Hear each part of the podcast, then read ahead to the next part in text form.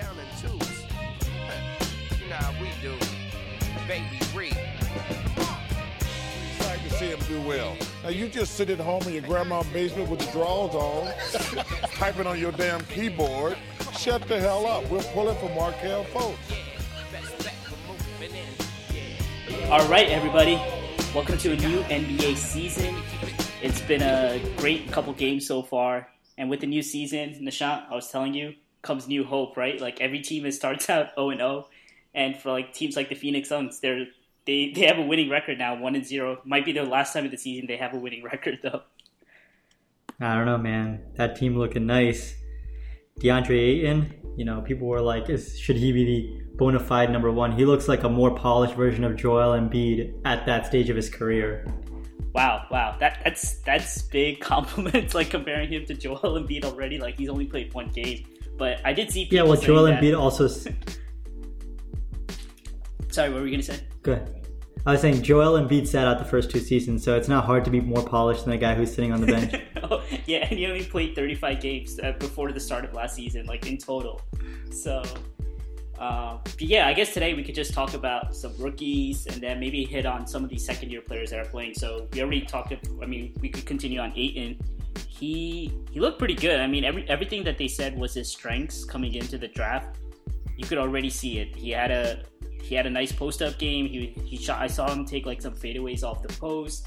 And then pick and roll wise, he was nice. He was like rolling to the rim, which is like perfect compliment for Devin Booker. And he was doing like handoffs at the top of the key. They're pretty much using him like everywhere.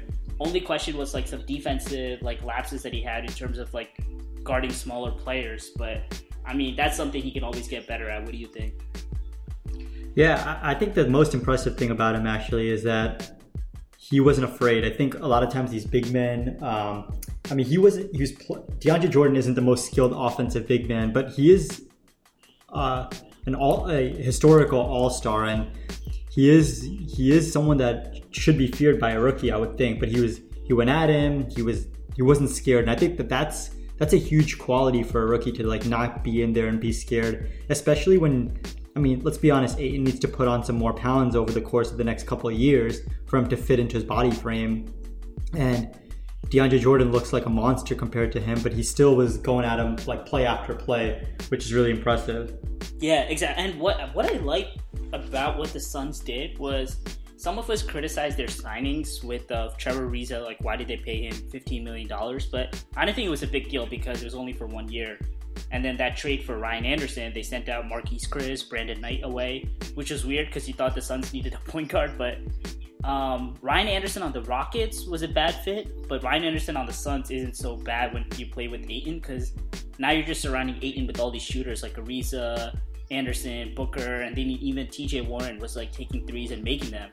So I like I really like what the Suns did. I think they've been doing this youth movement, and then they realized, all right, like eventually we're gonna have to sign some veterans. So Ariza and Anderson are not bad, and they still have guys like Josh Jackson off the bench. I, I kind of like what the Suns are doing. I, I agree. I think when you get a big man who's dominant, it kind of reminds me a little bit of the Orlando teams in the late 2000s. You know, you got Dwight. Obviously, Ayton is a more bona fide shooter, at least from the mid range, than than Dwight Howard ever was. But just surrounding, you can play in and out basketball. You know, like muscle the ball in, and then you could pass it out and get a guy open for three. And I think that's it's an old school way of balling nowadays, but I think that's what Ayton needs to get comfortable. He needs that floor space, and he needs to have those guys where if he just passes it out, they'll hit the three for him. Yeah, and I think the Suns like the concerns over the point guard was kind of overblown when you have a guy like Booker. Like, just give the ball to him. You don't need like a traditional point guard. Um, I think Booker's it's they they're best when Booker's uh, holding the ball for a lot of the time. It's just that good. He like he looked amazing that that uh, first game. Yeah, between Booker and Ayton, I think they do have two cornerstone players that, you know, once the West gets a little bit older and these guys move into their prime, I mean, this this could be a team that, as long as it stays together, could be quite scary. And even guys like Josh Jackson, like looking looking like they've made a lot of improvements, particularly for him in his shooting. I mean, I, I feel like he was he kind of reminded me of Justise Winslow, a good defender, very athletic, always inept with shooting, and he's made he made, he's made a lot of progress since he's been in the NBA. Yeah, I mean, a lot of people are saying it's because uh, I don't know if you saw the game. He got rid of his afro, and they're saying that's what's making all the difference for him. But I mean, that's just pure internet speculation and trolls. But maybe it was the afro that was holding him back. Could be. He wasn't aerodynamic enough. exactly. Um, but I mean, the team that they were facing in this game, right? So the Mavs, they had their own star rookie, Luka Doncic, and he looked pretty good too. The only concern for him that I saw was his conditioning. I mean, it seemed like this guy kind of let himself go a little bit. You know, number three pick in the draft, and then they he, he was coming off like a championships at Real Madrid. They won the Eurobasket and EuroLeague. Uh, he was like the MVP. Kind of seemed like he let himself go and obviously the Texas loving the food must be really good there. I don't know if he was in the gym as much. Yeah, I mean that's the scary thing about all of these um, people who come from abroad, right? I mean, we, we're still kind of facing the same thing with Jokic. Like, are these guys ever going to be conditioned enough, like, to be optimal in their in their abilities? The good thing for Luka is you don't you don't need to be slender, as they say it, in order to have good court vision, in order to be explosive with your first step off the ball. I mean, Paul Pierce is a great example of that. The guy was never like totally fit, but he was one of those guys who could make a move and lose his defender because his first step was so quick.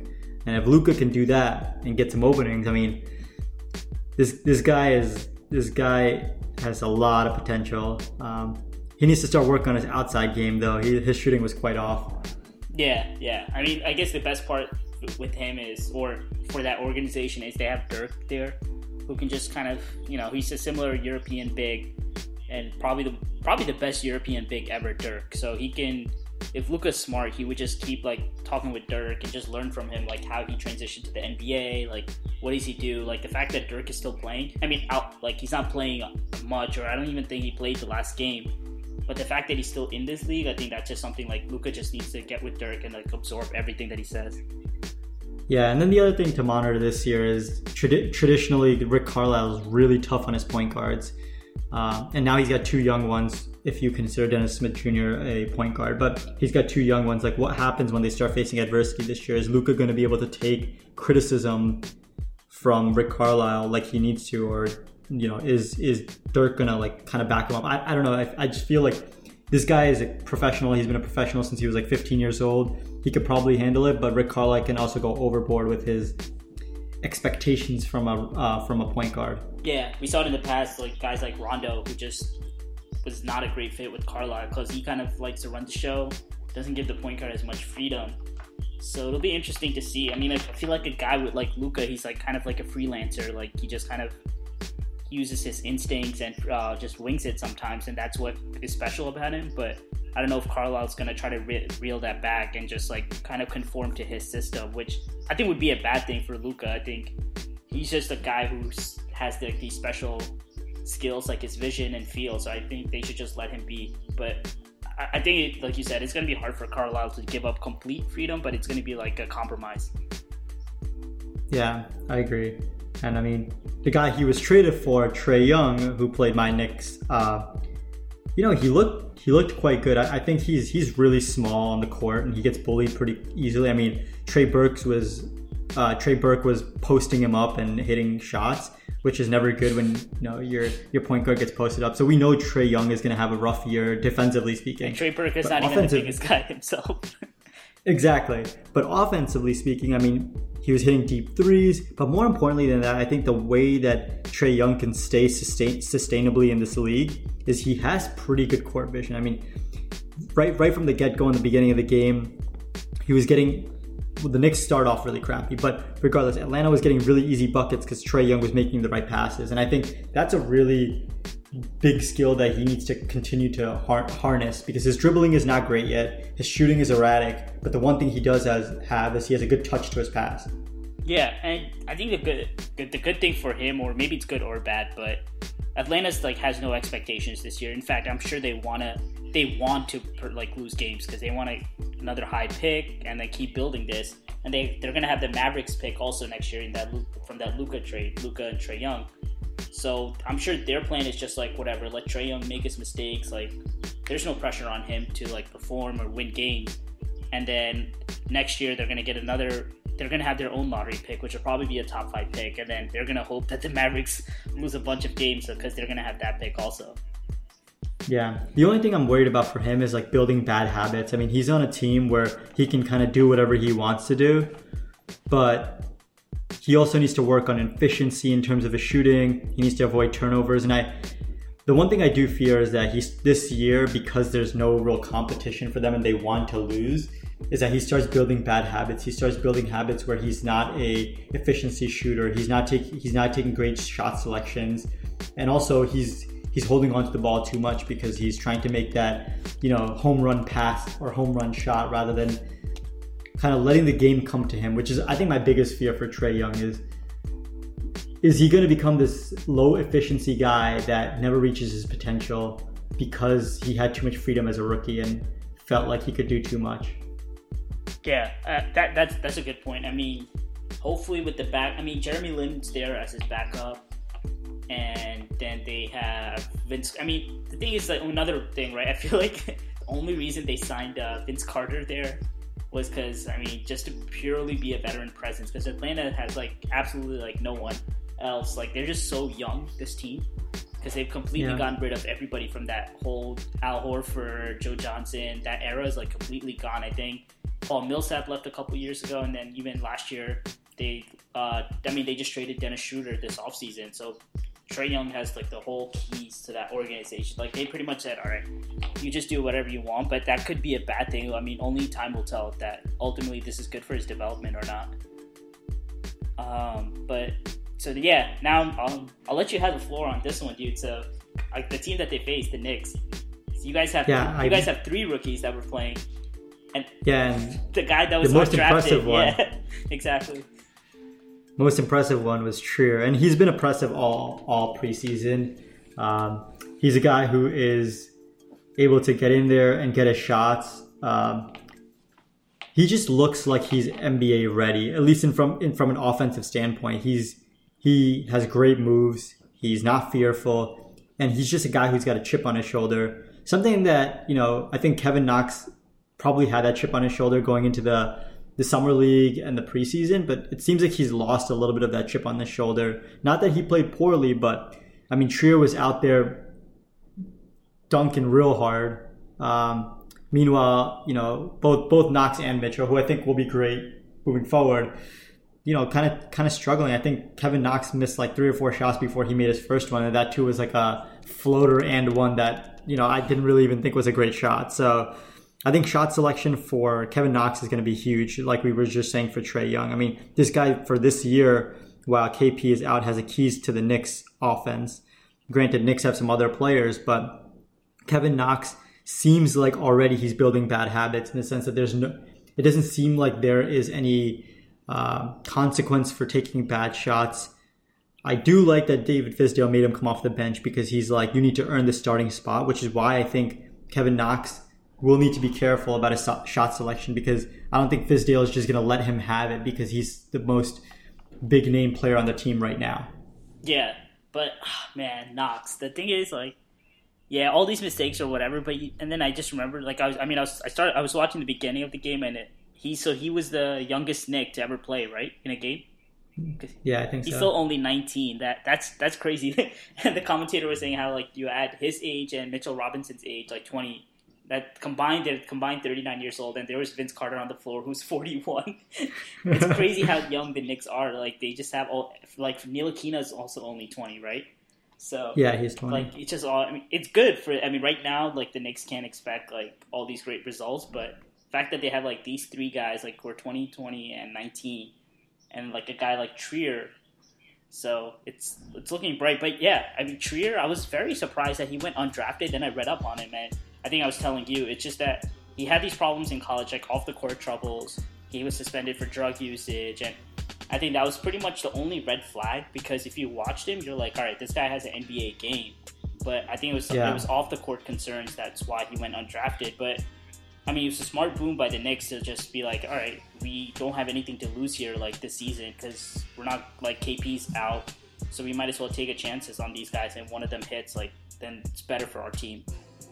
Well, that's pretty much their whole team right now, right? With Hezonja and Vonleh, like everyone is just there to try to get their lottery ticket Yeah. to see which one of these sticks. Yes, it's all a bunch of reclamation projects. Yeah, Vonleh, uh, Mudiay. Uh, I mean, Mudiay didn't play, but uh, Trey Burke, like all these former lottery picks who are getting a second chance on the Knicks.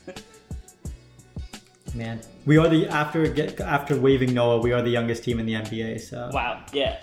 so just waiving Noah himself. it's crazy. Um, that what the other rookie I wanted to hit up on was uh, like Bagley on, on Yeah. the Kings. It's only been one game, but dude, I think they Sacramento. I think they messed up this pick, not because of what Bagley is, but I think of what they already have, and it just seems like they what they needed wasn't another athletic big. I think they overthought thought it, and they should just taken Doncic at two. I don't know why they took Bagley. Because they already, I was watching them and they already have guys like Cauley Stein and Harry Giles who are just basically athletic bigs and can't shoot. And then it just, I was like, you watch them and it's like, why did they need Bagley? They could have easily taken Doncic. Uh, it's it's pretty painful because they have all these guys that just clog up the paint, and even De'Aaron Fox, who's worked on his jumper, like he's his jumper is quite shaky. Um, and I mean, Bagley had a couple of nice back like back to the basket moves, and I think Bagley, because he plays so big and isn't the greatest shooter, he's going to be a guy like we were talking about about Ayton, who's really going to need to put on some muscle because he can't do those strong post moves that maybe Z-Bo can do because he, he doesn't have the strength to do that against NBA players yet. He was able to do it easily in college because he was more athletic than anyone else out there, but now he needs to really just both work on his footwork, but more importantly, get get some strength so he can back people down. Yeah. I think his, Sorry. he's going to be a guy who's going to have a disappointing rookie year, in my opinion. But I don't think that that's going to be telling the whole story. Um, I think he's a guy that his future can be bright, but his future can't be decided based on this year. yeah, that's a perfect way of saying it. And I think he has all the talent, but if we saw him in college, like I watched a bunch of Duke games, the his biggest positive you would say was pretty much his energy and his second jump, where he would be he would miss a shot and then he would get an offensive rebound, and then sometimes he would even miss it, but then his second jump on that rebound was like better than anybody else's, and that I don't know how well that's going to translate in the NBA with like better athletes. Not that it can't, but it's just going to be harder. And I think we've seen that Sacramento hasn't been the greatest spot to develop their young players. Um, we'll see now with their new like they hired David Joerger last year, so maybe he'll make a difference. But it just doesn't seem like the right fit on this team for Bagley. Yeah, yeah, and I think just like Bagley, um, and you know another guy moving on to some second year players, you know De'Aaron Fox, he's made tremendous improvement in his offensive game between last year and this year, but he's just a guy I feel like doesn't fit into the NBA this day and age with his skill set. I mean, he has a, he's young, he has a lot of improvement to go, but I mean, he's got pretty good ball handling. He's really quick, but he's unless you have a jumper, no one's going to respect you. And I think that that's what's happening to him. Everyone is just sagging off of him, daring him to make a shot. Yeah. Um, it. The thing is, like, we I saw him in preseason make some threes, but then uh, we always say this, right? Like the preseasons, it's not the regular or the regular season. Like it's people don't try as hard in the preseason, so those open shots you're getting, they're not going to be there anymore. And he, it's kind of like Bagley, right? Like his one elite skill, like in college, was his speed and like finishing at the rim. And then in the NBA, it's just it's just you realize like the caliber of athletes in college to between college and the NBA is so different that that speed that he had doesn't make as big of a difference in the NBA because like they're just like everybody is like the best of the players in college. Yeah, Sacramento's got a log Uh, of yeah, young uh, guys. yeah, that's and the I thing. don't Like think, I really I don't know what Sacramento's doing. Like I just look at their team and I'm like, they just like make take. It's like almost like building a fantasy team. Like they just take like a bunch of players and they're like, all right, let's throw them together. Like their starting lineup is Fox, Buddy Hield, Yogi Ferrell. I don't know why Yogi Ferrell's starting, and like Z-Bo and Willie Cauley Stein. Like it, they they don't seem to like commit themselves to one thing, and then they have all these different random guys coming off the bench like Justin Jackson, Giles, Bagley, who I feel like like none of them are like complimenting each other. They're just like, all right, like they, they're building a fantasy team. That's what it looks like in Sacramento. Not a good fantasy team either, like my fantasy football team. oh man, that's another story. but And you know what's the suckiest part? Now that the Sacramento is so bad, like it's gonna it pisses me off every time that they're they don't even own their pick, and their pick this year is gonna go to either to Philly or Boston.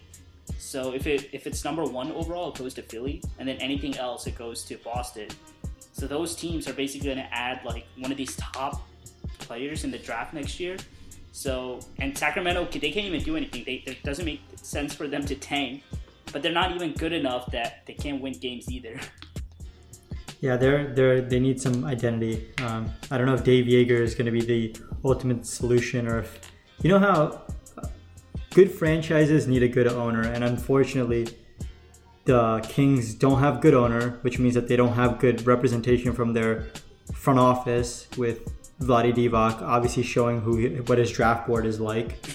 Um, and, and and because they don't have identity from their from their ownership and from their front front office, they don't have identity in their in their players. Like none of these guys are are building on their weaknesses. I feel like they they're they're doing their best, but they just don't have they don't have the support. And when you're young, that's what you need. You need support. That's why you get the veteran guys out there. You get maybe like you know you send them off to some elite camp over the summer, make them make them work hard. But I just feel like they, they don't know what they're doing out there. yeah, it seems like there's no investment in player development in Sacramento. Like they, and it's been there for so long. So it's it's just sad, like seeing so many talents go to waste when they go to Sacramento. It's just just courtesy by them getting drafted there. I know. Um, I, I do want to talk about a couple more second year players. Um, you know, we, we can quickly talk about Donovan Mitchell and Tatum, who I, I think Tatum is a bona fide Hall of Famer. Ah, man, dude. Another thing, I hate that he's on the Celtics. it's just like you watch him and you're like, oh my god, like this guy has everything already. Like he he has like that mid range pull up that like Kobe used to do. He posts up and he can do that fade away. He makes threes. And then you just look at him and he's like a modern day wing, so he's perfect like when and he's coached by Brad Stevens, so like you know he knows how to play like defense, and he like there's no weakness in his game. Like last year, you thought his dribbling was a little bit of a weakness, but it seems like he's like really worked on that because like courtesy of working with Kobe over the offseason.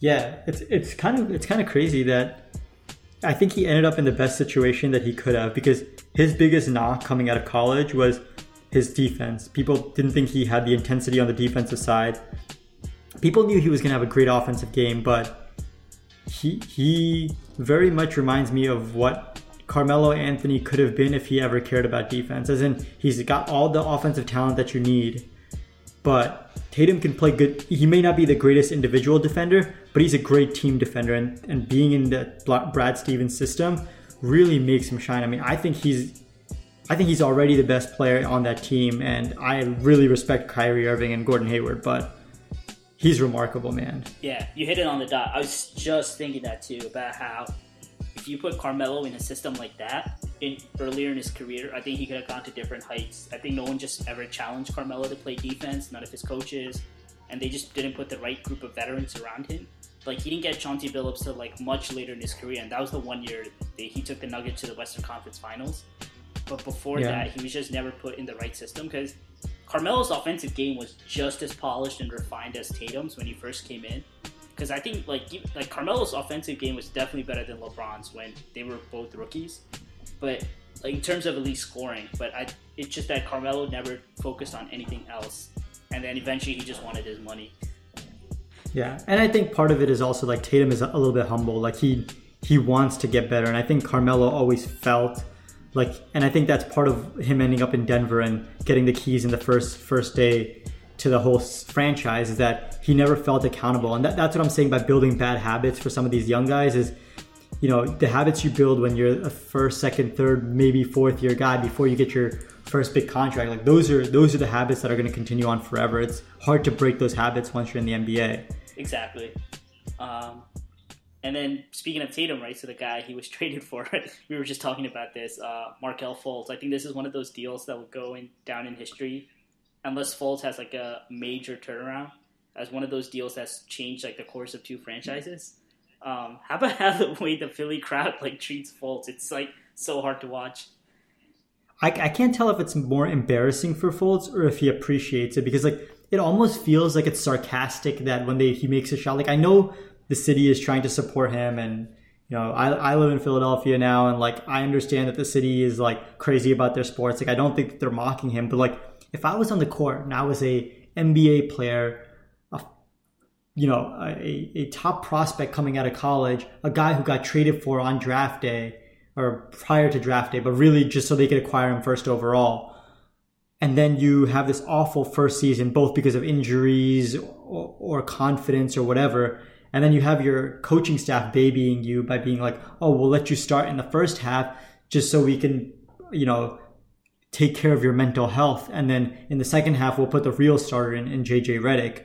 And then the fans who are going out and like cheering anytime he freaking dribbles the ball for God's sakes. Like this, it's a, like if I were him, I would be embarrassed that I'm being babied. Like I know he's young and I know he probably has a lot of growth to do. And I, I believe that he can, he can be a great player I think that all of these things are just going to make it harder for him in terms of his in terms of his confidence. Like I think being cheered for after making like one three pointer last night or like a two pointer, uh, dribble down two pointer in the first game, like and being like cheered for that hard. I think those are like those are embarrassing qualities. Yeah, it's just one of the weirdest situations I've ever seen. Like a guy, like this guy's in the NBA. Like he was a number one prospect. Like that that means something. Like you don't just get to there and then for him to like just lose his confidence like completely combined with he i mean he did say he did have like an injury also. It wasn't just like a confidence issue but i've just never seen something like this. Like this guy is like the 76ers thought like and i'm sure other teams would have done it too. Like they traded up to get him because they thought this was like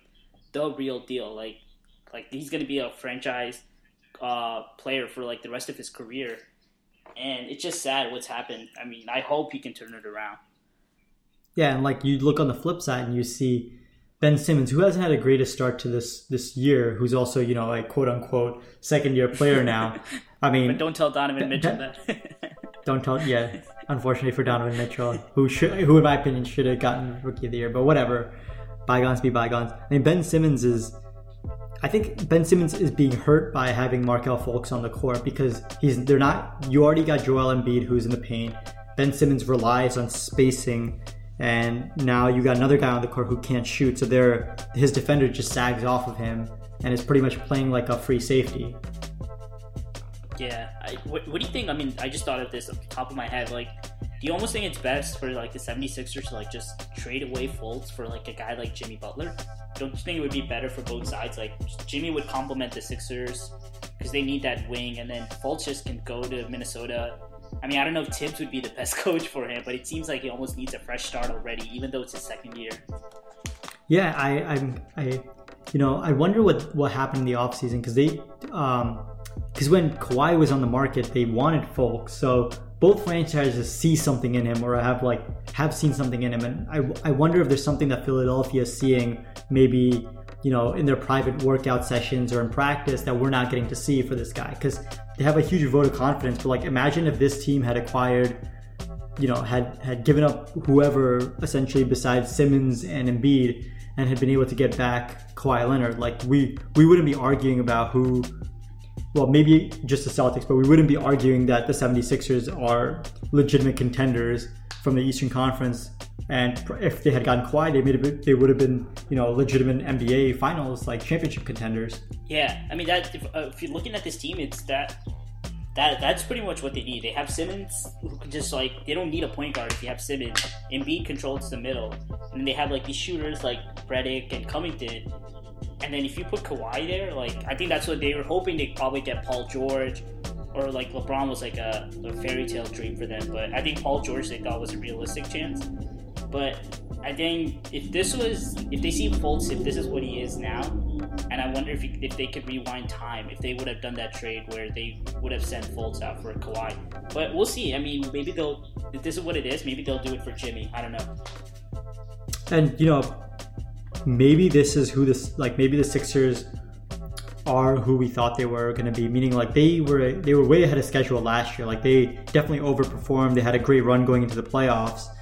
Like maybe this maybe everyone just needs to calm down let the Sixers grow as a team and maybe that's what the the franchise wants. Like maybe that that's how that's that's what they're doing now is just we're not here for this year you know we're not here for next year. But when Simmons and Embiid are finally into their own and we can acquire some other talents by attracting them to, to us through free agency. Maybe that's what they're waiting for, and we're just rushing them into saying like, "Oh, they're the Eastern Conference team to beat." Exactly. Um, I think just one other guy I wanted to touch up on is uh, Zach Collins. When I was I, I was watching the Lakers game last night for LeBron's debut, and then unfortunately two guys that ruined it: Nik Stauskas and Zach Collins. Not Lillard and McCollum, but Stauskas and uh, Zach Collins. Nurkic went out of the game with foul trouble, and I was like, all right, this is good, like because the Lakers don't have that much size. And then Collins came in, and dude was a monster. I think same thing, like another second year player last year didn't get that much time. They seem to have like developed him pretty well up there in Portland.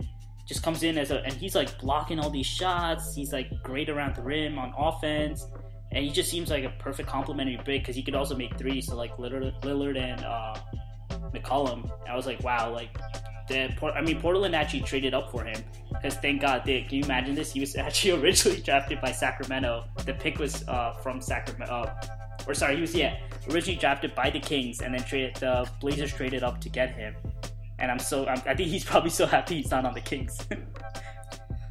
Yeah, I mean, this guy, I think showed flashes last year. I mean, I think people were buzzing that a second year person that's probably going to take a big leap was going to be him.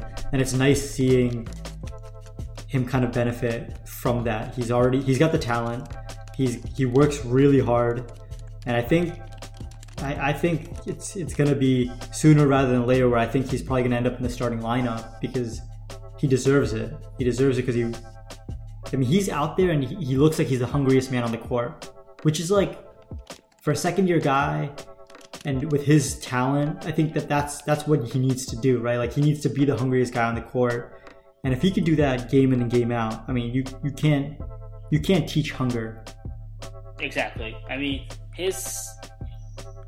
It's just like wow. I mean, yeah, like I'm just at a loss for words. I didn't think he was that good, but the crazy part now is that the Blazers signed Nurkic to that contract extension in the offseason, four years, $48 million. And now, like, Collins already seems like a better fit, but they're stuck with that Nurkic contract for four years. So it's just funny how things work out sometimes. Like, they didn't think Collins would be this good. They thought it, they needed Nurkic. But I feel like now they're probably like, damn, we could have used that $48 million, like, somewhere else and, and maybe get another shooter instead of spending it on Nurkic. yeah i mean but th- that's not a horrible contract i feel like nurkic does have the talent to probably afford and that a, somewhere in the league I think it's definitely a tradable contract. Like if it's only twelve million per year, especially next summer when a lot of these contracts come off the books, I'm sure if the Blazers did want to trade him, they could. Yeah, I agree. Uh, one other guy I want to talk about before we wrap up is uh, a guy we, we talked a lot about when, when he was playing, but Malik Monk. We were talking about guys who had really quiet rookie years. Um, I think he's ready for he's ready. His shooting looks much better. His defense looks much better. I mean, I think this guy's ready for an explosion. He was a guy that I wanted the Knicks to get last year instead of Ntilikina. Um, and I, I think he's finally coming into his own. Yeah, yeah. I mean, he was making all these threes, and it almost reminded me of like the Kentucky days where he looked so good. And last year we didn't see any of that. Um, maybe who who knows? Like they changed their coach this offseason. They got Steve Clifford went to Orlando. They hired the guy uh, James Borrego from uh, Spurs. And you know that's sometimes pretty much what it takes. Maybe Clifford didn't believe in him as much. A new coach comes in, probably instilled that confidence in him again, and he looked like perfect, like great, like complementary to Kemba, especially when, when he drives. Like now he has, he seems like he has a nice spot up shooter in uh, Monk.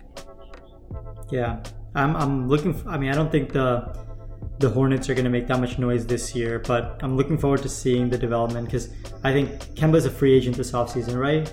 Uh, yeah, and he, I think he's already shown a lot of love to Charlotte, probably to get that max contract. Yeah, yeah. So I mean, th- that's going to be the question that's going to come down. You know, is is Charlotte? Does Charlotte think that Kemba is going to be able to take them where they need to be, or are they going to let him walk and just kind of go into the rebuild? And I think if Monk has a really great year, uh, it might it might convince them to. If he has a great year and they still don't do well in terms of getting into the playoffs or getting far into the playoffs, which I don't expect them to do, I think it might make them re- reconsider whether they want to give Kemba all that money or start building around Monk. Exactly, especially that they're still like straddled with that uh, Nick Batum contract. Oh, disaster! Another disaster of 2016. Five years, 120 for Nick Batum.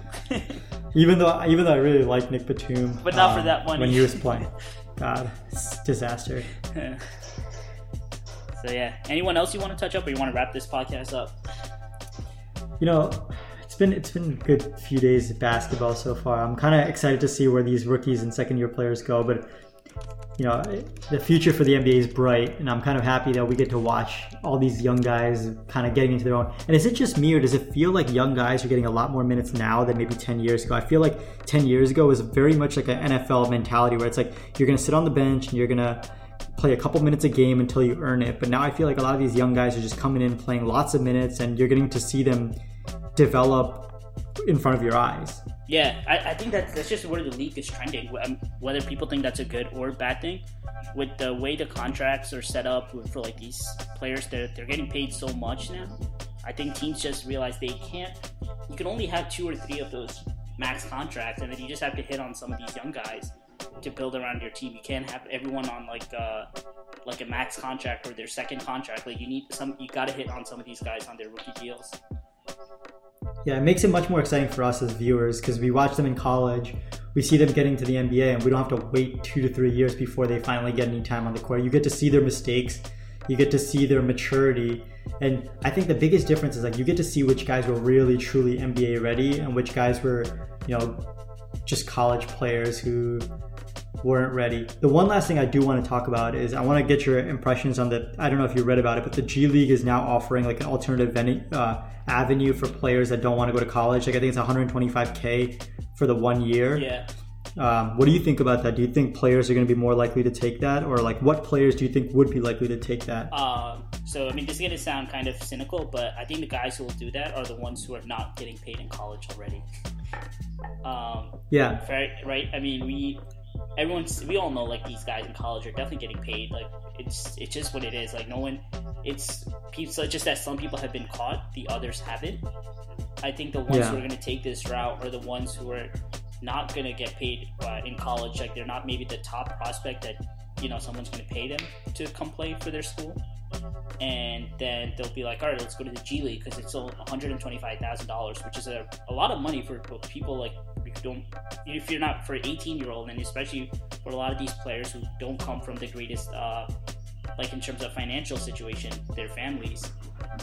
Yeah, I think the greatest thing is going to be it's going to stop players who would have already not gone to college and stop them from going abroad um, and playing in one of those abroad leagues where you know they're in the they don't know the culture. For lack of a better word, the 2K version of like you know my my player mode in the most recent Yeah. LeBron LeBron LeBron edition, um, where you just go and you don't know anyone and you just feel out of place. At least these players can stay in the United States, can go to a different. It'll be a different town. It'll probably be isolating because you're not you're going from you know games in high school that are there's a lot of people there. There's a lot of support. There's a lot of scouts and stuff to these um, G League games, which are probably much less in attendance. The other thing that I was thinking about is besides the money, I feel like a lot of these players are they, they want the fame, and I feel like the G League isn't unless the G League continues to grow. Yeah. I feel like the G League isn't that.